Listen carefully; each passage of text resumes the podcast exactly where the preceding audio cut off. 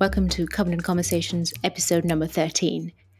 Today, your hosts Peter Washkowitz in New York and I, Shweta Rao in London, will talk about a liquidity enhancement measure more commonly seen in Europe in recent times that is causing controversy across the pond super senior debt.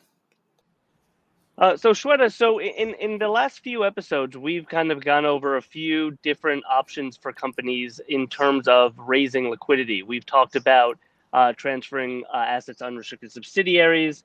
We've talked about uh, some companies doing distressed exchanges, taking advantage of of their uh, unsecured note prices. Uh, we've talked about EBITDA addbacks related to the coronavirus.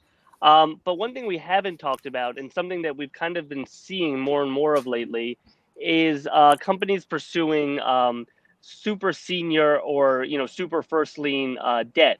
Um, obviously, what this is is you know these companies are creating tranches of debt that um, kind of come ahead of their existing first lien debt. Uh, you, we'll get into this a little more.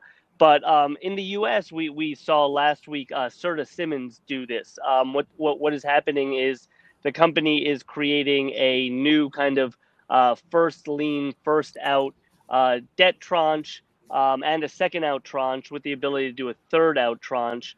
And they're exchanging some of their existing first and second lien debt. Um, in kind of a delicious irony, uh, Apollo is, is suing the company, um, saying that what they are doing uh, violates the agreement and really kind of violates, you know, the common agreement among lenders. Um, I, I, don't know if they have a, a winning argument, just given uh, Serta's documents um, do not explicitly say that uh, amendments that create a, uh, a, a, subordination of lenders' liens uh, require all lenders to consent. And you know the way amendment amendment provisions work is if it's not listed uh, needing all uh, lenders to consent, it needs a majority of lenders to consent. But um, you know that's the only deal we've kind of seen in the U.S. Um, I know in Europe you are seeing uh, multiple kind of similar deals. Um, could you tell us about them? Sure. So in Europe, we have this concept of super senior debt, which has been around for quite a while, which is generally put into place where there are high yield bonds and then there is an RCF. The RCF is deemed to be super senior. Now, what does super senior debt in that context actually mean? What it means is that in terms of collateral enforcement proceeds, that RCF or that debt will get repaid first. So, this is very specifically contractual ranking that is put into place via a payments waterfall provision in the intercreditor agreement. That's generally so, in terms of payment ranking, the debt, the RCF will be pari with the bonds. But in terms of distribution of collateral proceeds, it'll come out super senior. Now, what we have seen in Europe is this uh, in the drive to raise liquidity, one of the popular options has been to try and get super senior debt, which is for obvious reasons that new money that wants to come in wants to come in at the highest position in the capital structure. So we've seen a whole bunch of examples and a bunch of companies who have gone and also obtained super senior debt. There are three main ways in which European borrowers have achieved this. And we're talking about borrowers generally that have bonds in their capital structure here. So, one way is where you have a bond such as Selecta, which already has a super senior debt basket in it. So you look at the capacity in your super senior debt basket and you max that out. So Selecta did that and then we published a few reports on super senior debt capacity in March, uh, uh, which was existing in bond documents in companies in the retail sector and the gaming sector, so that investors were aware of how much additional or incremental super senior debt a company could go ahead and borrow if it needed to do so to shore up its liquidity. The second way is where you have a super senior debt basket in your docs, but you've already maxed it out. So then what do you do? So what you need to then do is you need to go and get a consent from your bondholders, which is what Matalan did. It went and got a consent from its bondholders to increase the size of the super senior debt basket. Now that is an amendment of the debt covenant, which needs just majority bondholder bondholder consent, which is what it got. The third option is what happens if you don't have a super senior layer in your credit documents from day one. which is something that Swissport is encountering now. So they have a TLB and they have high yield bonds, which are sitting side by side in the cap stack. They did not have a super senior layer. Um, they don't have that in their documents right now. So they need to amend both their credit agreement as well as their bond documents, as well as their intercreditor to insert a new uh, new money through super senior debt. So what they're doing right now is they've gone out and got consents from their bondholders, and you need just majority lender consent from on the bond side. They've also gone out to their credit agreement lenders to get consent from them. Now the wrinkle is that to amend the intercreditor agreement to insert this new super senior layer in, they need to get unanimous consent from their credit agreement lenders. But not the bondholders. But not the bondholders.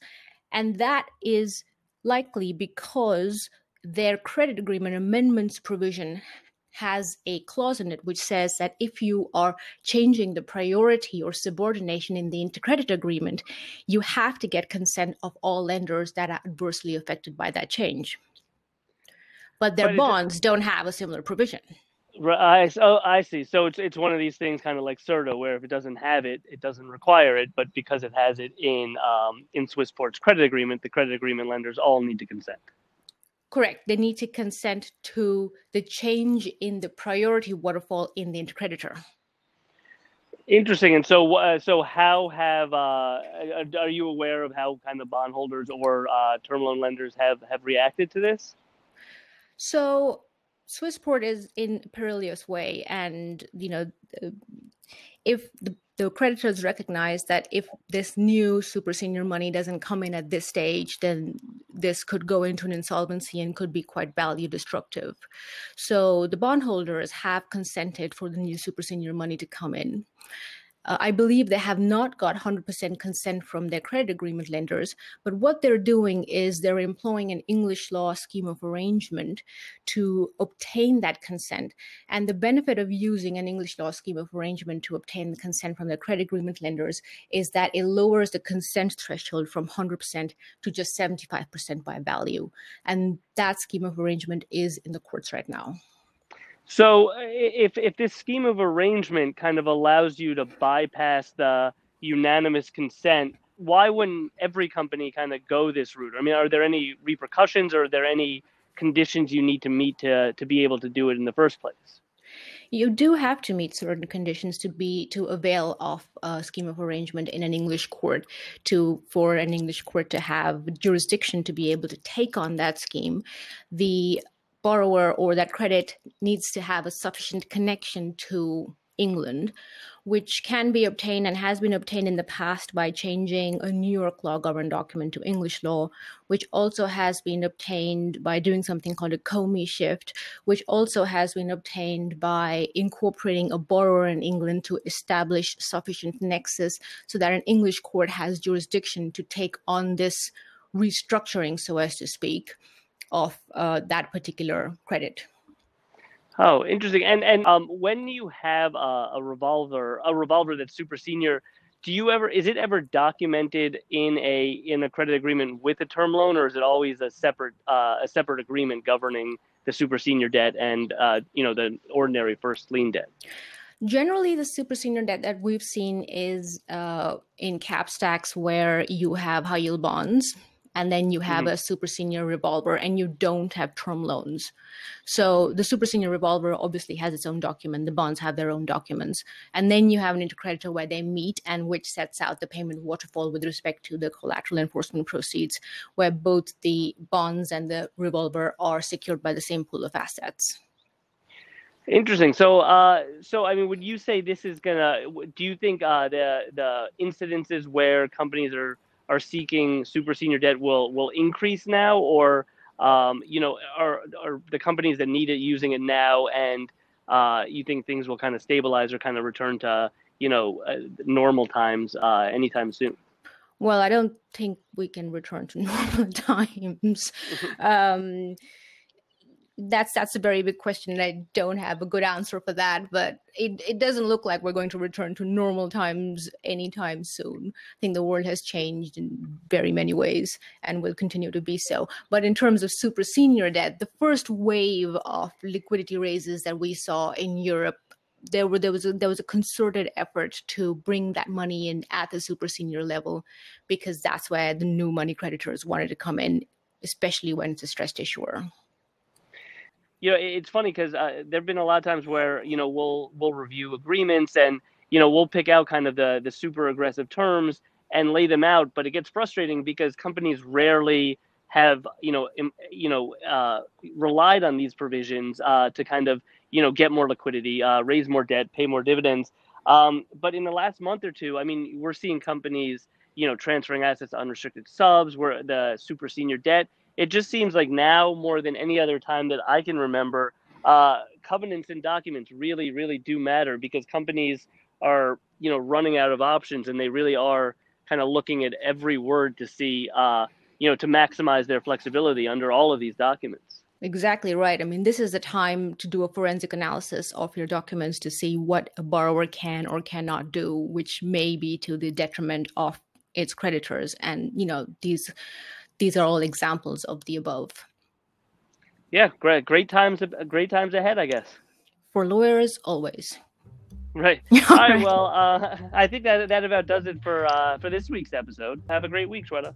And you, you too. Take care, Peter.